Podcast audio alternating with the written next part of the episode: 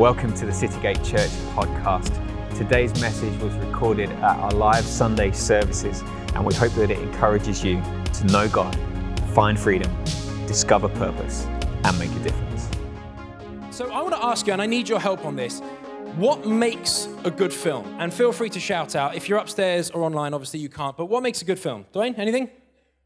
Drama? Unexpected? Suspense? Good actors? Soundtrack? Very nice, okay. Plot twist, characters, good story. There are so many things that you can include, so many things that you can exclude about what makes a good story. It's so personal, right? It's down to our individual taste. We need to go right back to the start, though. Okay, I want us to think about the story structure, even before you get to the characters, before you get to any of the people that might be in this. We want to talk about the story structure, all right? And there are so many. I don't know if you guys are familiar with story structures, but there's the hero's journey. Hopefully, we've got a slide for this. The hero's journey is one of the classics. You know, you might think about um, the Star Wars movie, right? Luke Skywalker, his call to adventure, supernatural aid, crossing, all this sort of like the Little Mermaid, perfect. Call to adventure, supernatural, right?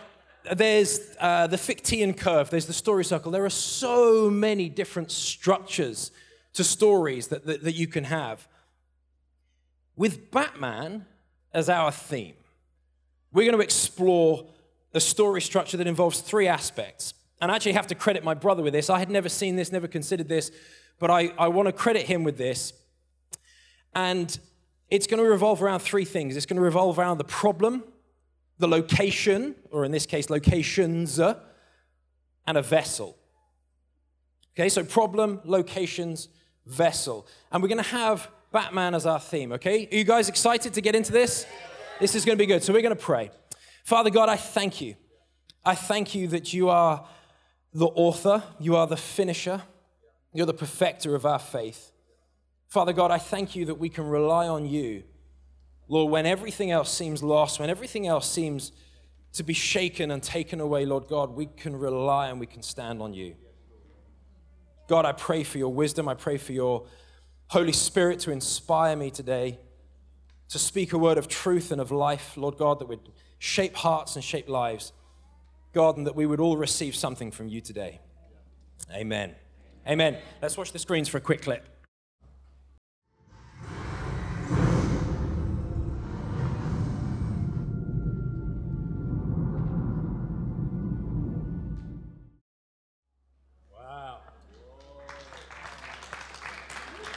Pretty cool, huh? Pretty exciting. It's quite a typical end to a film. Batman realizes his laryngitis is out of control. The doctors can't fix it. He's done. He's off. And it's quite a common ending, right? You've all seen it. The superhero takes it upon themselves, sacrifices themselves for the world. But there's actually quite a lot more going on here that I want to unpack. And we're going to use this structure problem, location, vessel. And we're actually going to go through a couple of the movies. We're not going to show loads of clips for all of it because we don't have time. But here we have the problem, right? We have a nuclear bomb, we have the locations, right? There's a place for the community. There's Gotham, and there's a place far away from them, the ocean. In other films, it's the wilderness, okay? Uh, and that's where he takes the bomb out to. And then we have the vessel, which is Batman. So he's the one that takes the problem away from the people, and he is the vessel, okay? The same thing happens in a slightly different way in the second Batman movie, in this trilogy, right? The Dark Knight. In this movie, we've got different characters, including the Joker and a city prosecutor called Harvey Dent. He gets chosen to be the city prosecutor because he has a completely unblemished record. He has the highest morality. He has the best prosecution rate of anybody in Gotham. He is, he's the guy. However, things don't quite go to plan in that movie. Harvey and his girlfriend, a girl called Rachel, are captured and held hostage by the Joker. And Batman only has time to save one of them, the hero's dilemma, another classic in the, in the story structure. And Batman is actually forced to choose Dent, Harvey Dent, despite actually being in love with Rachel as his normal self, Bruce Wayne. So Harvey Dent survives, but he's badly disfigured. He's left bereft with grief and anger, and sadly, actually ends up becoming corrupted by the Joker and turns into the villain Two Face because of his disfiguration. So, in this movie, the problem was corruption, right? That was the issue here. The location this time is actually a little bit, little bit deeper, a little bit more symbolic. The location is Harvey Dent, right? He is symbolic of Gotham, a community that has corruption right at its very center, at its core. And the problem, obviously, of corruption, although it's not as explosive as a nuclear bomb in the third film, is just as deadly and just as dangerous. So, how does Batman in this instance remove the problem from the community? How does he take it away? Well, he's made a social outcast. I don't know if you guys have seen the movie, I don't want to spoil it for you, but he's shunned by Commissioner Gordon and all the police force, and he takes their blames. He takes their crimes that, that Two Face committed. He basically says that it was all him. He gets chased out the city by the people that he was there to save and to protect and, and to trust carrying Harvey Shames Dent with him. So, I want to make three very, very simple points. We're going to keep referring back to this structure of problem, locations, and vessel, but I have three really, really simple points. Point number one our sin is covered. So, I want to talk using this structure. Top question is obviously where's the Bible in all of this? And I'm going to get to it. We're going to get into it from the Old Testament. So in Genesis chapter 6, verse 14, God is talking to Noah. Anybody heard of Noah? Yeah. Right. Noah was talking with God in Genesis 6:14 about creating a vessel to hold the law, which was God's presence at the time. And he says, "Make yourself an ark of gopher wood. Make rooms in the ark and cover it inside and out with pitch." We're going to come back to that point at the end of this first point. But I just want to get into a little bit of this because I absolutely love the way the Bible's put together. The Hebrew word for cover is kafar. It's in the Old Testament 102 times. Kafar, cover, 102 times. This is the only time in the entire Bible that it's translated cover. The only time. Nearly every other time, that word, kafar, is translated atonement. So, this basically is the Hebrew word. The, the, the, Jewish people that wrote this at the time would have known that this effectively was the Hebrew word for atonement. God wanted to be near his people. God still wants to be near his people. The word atonement, let's just break it down at one meant, right? Meant meaning with in that instance. So, at one with. But the problem, we've got the vessel, the problem was sin. God is without sin. He cannot mix with sin. I always remember in, in Academy, shameless plug, Pastor Julian would talk about oil and water. You can put them together, you can shake them up, but they will always separate. God cannot be in, with, next to, or around sin. He is completely sinless. So he got his people to create the Ark of the Covenant, the vessel. Now, I said I was going to come back to a point. He said, create the Ark and cover it inside and out. God was showing us, He was showing His people that His presence, the ark, comes with atonement, it comes with covering. If you're making notes, point number one our sins are covered. What was the first thing that Adam and Eve did in the Garden of Eden when they sinned? What was the first thing they did? They covered themselves. They covered themselves, and they didn't do a particularly good job. Genesis chapter 3, verse 7 says, then the eyes of both of them were opened, and they knew that they were naked. And they sewed fig leaves together and made themselves coverings. They tried to atone, they tried to cover for their sins themselves. God comes along. Do you remember what God did? Do you remember what he did in verse 21? Verse 21, it says, Also for Adam and his wife, the Lord God made tunics he made coverings of skin and he clothed them. That word tunics there is the Hebrew word coverings. Blood had to be shed by God to make their coverings. We'll come back to that at the end of the message as well. So here's something that we need to understand, and this is a big one. Only God can cover sin. Only God can cover sin. You can't do it. I, I can't do it. Only God can cover our sin. Think how many times, I don't know about you, but I know of times that I've done stuff wrong that I have tried to cover up myself. when actually only God can come along and truly cover it up. Now, back to the point that I raised at the start of this, I said I was going to go back to it. When God is speaking to Noah, he says, and I really want you to get this. I love, I love this. He says, I want you to cover the ark inside and out. Here's the reason it means that God is covering my sin, both what I've done and what I've thought. He's covering my outside actions, my transgressions. He's covering my inside motivations, my iniquities. Iniquity is inward motivation, transgression is outward movement, right? So, in other words, you might have lusts in your heart, you might have sinful thoughts, you might have hateful thoughts in you, but you might never move on them outwardly. That would be the transgression. The outward would be the transgression. Like to step over, transgress, like to trespass, right? To step over into. Inward iniquity, outer transgression. See how thorough God was with this. What does it say in Isaiah 58? It says, He was bruised for our iniquities, He was wounded for our transgressions. I said before that the covering that God made involved bloodshed. Bruising is inward bleeding, it's internal bleeding. So he was hurt inside to cover our inside sin, he was hurt outside to cover our outside sin. Another reason that I love this is because sin almost always, if not always, brings shame. The first thing that Adam and Eve felt when they ate the fruit, they realized they tried to cover themselves, they felt shame. So God immediately comes in and says, I need to cover you. I need to cover you.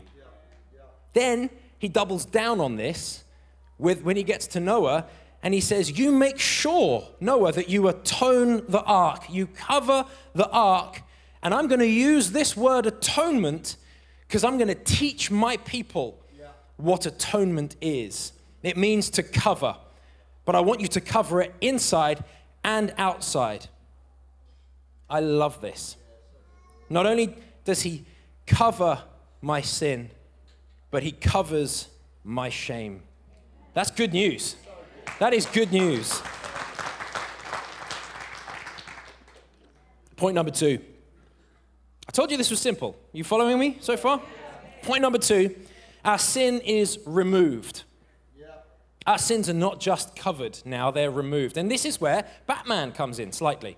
See, if God were to just cover up our sin, we couldn't truly become one with Him as He originally intended. Remember my oil and water example that I've shamelessly stolen from Academy that you should sign up for? Imagine if you had a jar of oil and water and you got a cover that could no light could shine through it and you chucked it over. What would you have under the blanket? Oil and water. To become one with God, He's actually got to remove our sins. So, this word atonement, as I said, right, it's used 102 times in the Old Testament. In Leviticus 16, where we're going to turn now, it's used 13 times just in one chapter. I think God wants to tell us something in Leviticus. And I think personally, it is one of the best representations of our sin being covered and then our sin being removed. So, bit of backstory, okay? Uh, when Noah and the children of Israel created the Ark of the Covenant, this was God's presence, and it would travel everywhere with them, and they would carry it from place to place because God's presence within them, it was amongst them, it would travel with them. And it was a big deal. It was a big deal. Uh, there was one time when they were walking along and the Ark of the Covenant went to fall or was about to fall, or so one of the guys thought, and he went to steady it and stable it, and he touched it when he wasn't meant to, and he, and he died right? The presence of God was a big deal, and, and the children of Israel knew this. So God tells Aaron, the high priest, and he's talking in the context here of atonement, and he says, Take two goats. I need you to take two goats. One of them is going to be a sacrificial goat, it's going to die. You're going to kill it. The other one is going to be a scapegoat. Okay, you've probably heard the term scapegoat. If you say it quickly, it's like escape goat, right? It's the one that escapes, it's the one that gets away. And the etymology of the word is tricky there because it's the word escape and they use the goat. So that's how they got to the word scapegoat. Sin was a barrier to fellowship with God. So God gave a sacrificial system, right? A removal system within the law. He built it into the law. Now, I don't know if you guys know this. I didn't know this, but I was Googling, I was dictionarying. And one of the meanings of the word sacrifice, the word sacrifice can be used in different contexts, different ways. As a noun, the word sacrifice actually means to bring near. I never knew that. So, sacrifice means to bring near, to draw near. So, we've got the scapegoat and we've got the sacrificial goat, and we've got God showing us that He would cover the sin problem and He would remove the sin problem so that the worshiper could be brought near and into fellowship with God. Let's jump into Leviticus, like I said. Leviticus 16, verse 21. Aaron, the high priest, shall lay both his hands on the head of the live goat. I love this, get this. Confess over it the iniquities of the children of Israel and all their transgressions, covering all their sins, putting them, putting the sins of the people on the head of the goat, and shall send it out into the wilderness by the hand of a suitable man. The goat shall bear on itself all the iniquities to an uninhabited land, and he shall release the goat into the wilderness. So here's what God is saying. Here's what He's saying. He's saying, I'm not just going to cover your sin, but I'm going to remove your sin as well because I cannot have a relationship with you, the one that I desperately want. I want at one moment with you, but I cannot deal with the sin that's in your life, and you can't deal with the sin in your life. You can't do it. So I'm going to deal with it. I'm going to take that sin, I'm going to cover that sin, and I'm going to remove that sin from your life. Super simple. Point number three God replaced the goat with the goat. I don't know if you guys are familiar, street slang, I'm, I'm all down with that. Goat stands for greatest of all time. In street slang, the goat is the greatest of all time. God replaced a goat with the goat. He wants fellowship with his people. He gave Israel the law, which revealed his perfect but completely unattainable standards. He knew that we would break the law, he knew that we would sin, and that God's justice requires that sin be punished. In fact, actually, the law was given to reveal sin and its consequences. That's why the Bible is very clear. That's why the law was given to reveal sin and its consequences. And in the Old Testament, right, the sacrifice of an innocent animal was there as a substitute. And it taught man that the penalty of sin was death. Right? That's, that's what they understood. They got it. You do something wrong, blood has to be shed in order for that to be dealt with but also that the blood of an innocent one could die to take that sinner's place and thus make atonement, right? At one moment. So the sacrifice takes this person's place as a substitution and pays the price for sin. Once justice was served, God was free to bless and have relationship and engage with and have at one with this individual. So this was the only way for the sinner, for you, for me, to enter into God's presence was through the blood of a substitute. Hebrews 9 22 says, Without the shedding of blood, there is no forgiveness of sin. So back to the goat, right? The goat. This was the day of atonement. May, you may have heard of Yom Kippur, if you've heard of that, right? This is in Leviticus chapter 16. This was the most solemn feast day of the year. It didn't get any bigger than this for the children of Israel. And here's why because God had built into the system of sacrifices a picture of the ultimate sacrifice that transcended all other sacrifices throughout the year. So, I don't know how familiar you are with the sacrificial system. I'm not going to go through all of it. But if you did one sin, you'd sacrifice a pigeon. If you did a different sin, you'd sacrifice a heifer. If you did, and so on and so forth. And bear in mind, these sacrifices were public. And everybody knew what the system was. So let's say Muggins over here has done something he shouldn't have done. He brings his pigeon, gets sacrificed, everyone goes, Ooh, you see that? know what he's been up to? Naughty boy. People knew. There was shame around sin, right? The system was there as an escape mechanism because God knew we were going to mess up, But ultimately, it wasn't all that great. You still walked in there with your heifer going, Yeah, it's me again.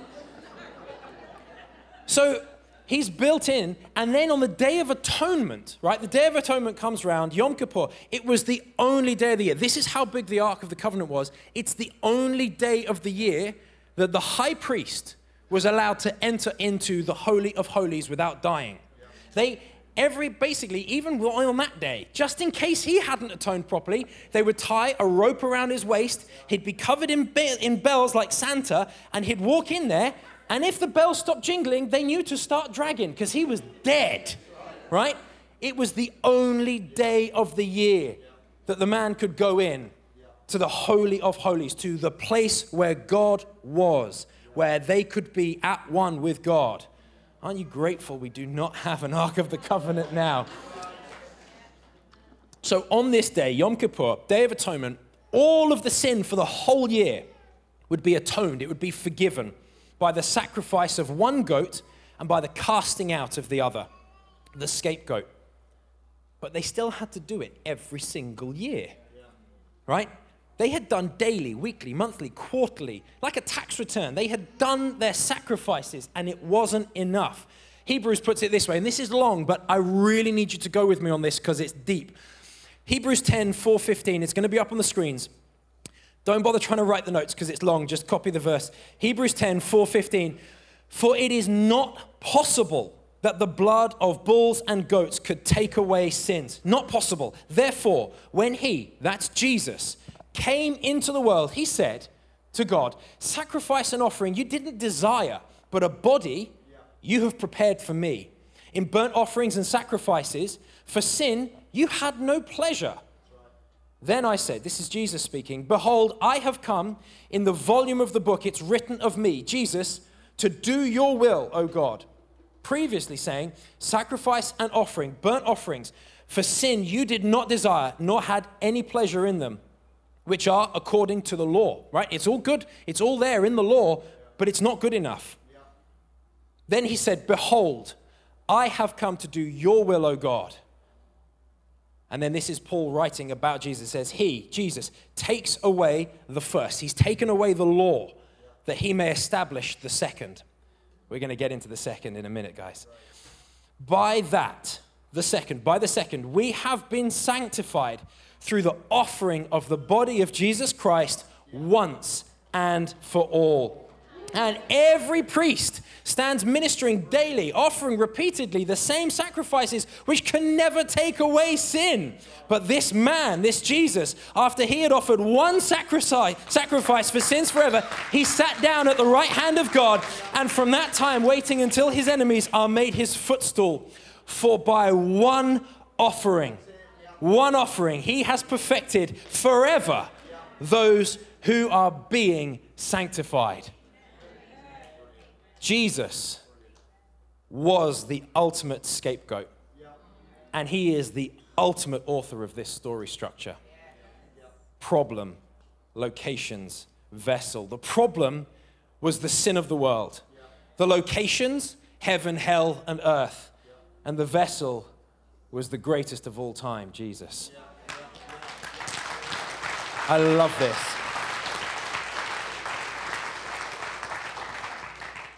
Even the location here is amazing, right? I said we were going to keep to, to this structure. The location. Can you guys chuck this up on the screen? Right, the Bible tells us that Jesus was crucified in Golgotha. Look at the location. Does that look inside or outside the city limits to you? Outside. God knew. God planned this all from the beginning. The author and finisher of our faith understood that in order for this to ring true with the rest of the Bible, he would need to be shunned. He'd need to be cast out like the scapegoat, driven out, and paying the ultimate price, carrying our sin and carrying our shame. Not just covering it, but removing it once and for all. The Day of Atonement was established to settle matters for the people of Israel, but they had to do it every single year and it couldn't possibly cover off their sins fully. Hopefully, I really hope, I've been really deliberate on this. You will note that every time I have referred to sin in this preach, it's been in the past tense. Sin was the problem. It was, but it isn't the issue anymore. It is not the thing holding us back anymore from fellowship with God. It was dealt with once and for all. I said that sacrifice can be translated as to bring close. Jesus came and made the ultimate sacrifice to bring us near to God and to deal with the sin of all humanity once and for all. There's no, no, no more need for sacrifice, there's no more barrier, there's nothing standing between you and God any longer. There's no need for an ark. His presence no longer needs to be contained in a box that you can only go in once a year if you're the one man without dying. Perhaps you've never thought about this, but there is nothing that you can do in order to get yourself closer to God other than by accepting the fact that you're far from Him. That's it. It's really, really simple. And I want to invite you now. Perhaps you have never really considered this. Maybe you think and you feel that you're super far from God, that there's this enormous gulf between Him and you because you know from your childhood that God's up here and you're down here. Can I say that Jesus came to level the playing field? He came and he played a full round of golf alongside you, and you suck at golf. And at the end of the game, he's not just got par, but he's got holes in one on every single hole. He has the world's biggest handicap if you're into golf. You know what I'm talking about. And at the end of the game of golf, on the championship podium, he nudges you and goes, Here's my scorecard. You have this one. I'll take yours. I'll take that. He pockets it, and you get to go up on the podium where Jesus died. He has made a way for us. He's made a way to the Father. Perhaps you've never thought about this, perhaps you've never considered it, but there is a way for you to get right with God, to have atonement with God, to have at one with God. Let's bow our heads, let's pray. Father God, I thank you that you made a way. I thank you that we can stand here knowing that you are the greatest of all time, that you lead us in triumphal procession through your blood that was shed for us. Father God, for those here that feel that they're far from you, Lord, I pray that you would reveal through your Spirit just how close you are.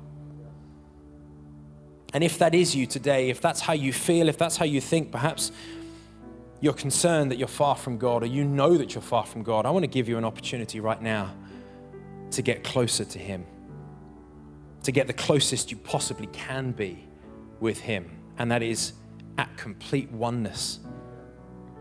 He didn't just send His Son Jesus, but He sent His Holy Spirit as well to lead us, to guide us, to prompt us. But if that's you today and you know that you're far from God, Perhaps you've never even acknowledged God and Jesus as the greatest of all time. Well, I want to give you the opportunity to acknowledge that now. I'm not going to ask you to do anything more radical than to raise your hand, but I would really love to see that. And I'm going to pray with you. So perhaps that's you today, or maybe you have felt that you're far from God. Maybe you, you know that Jesus is there. Maybe you know that the Holy Spirit's there, but you feel that from the things that you've done, you're far from God. Well, can I say that's not what the Bible teaches? That's not what the Bible says. It says there's nothing, not height nor depth, angels nor demons, nothing in the universe can separate us from the love of God.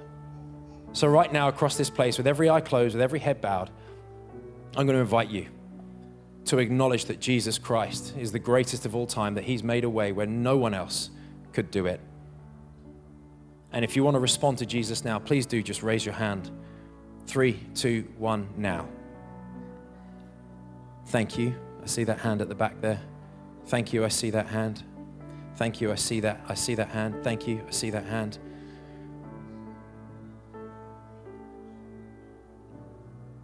Last chance. Once I've seen your hand, feel free to put it down, but I'm going to pray now. Father God, I thank you.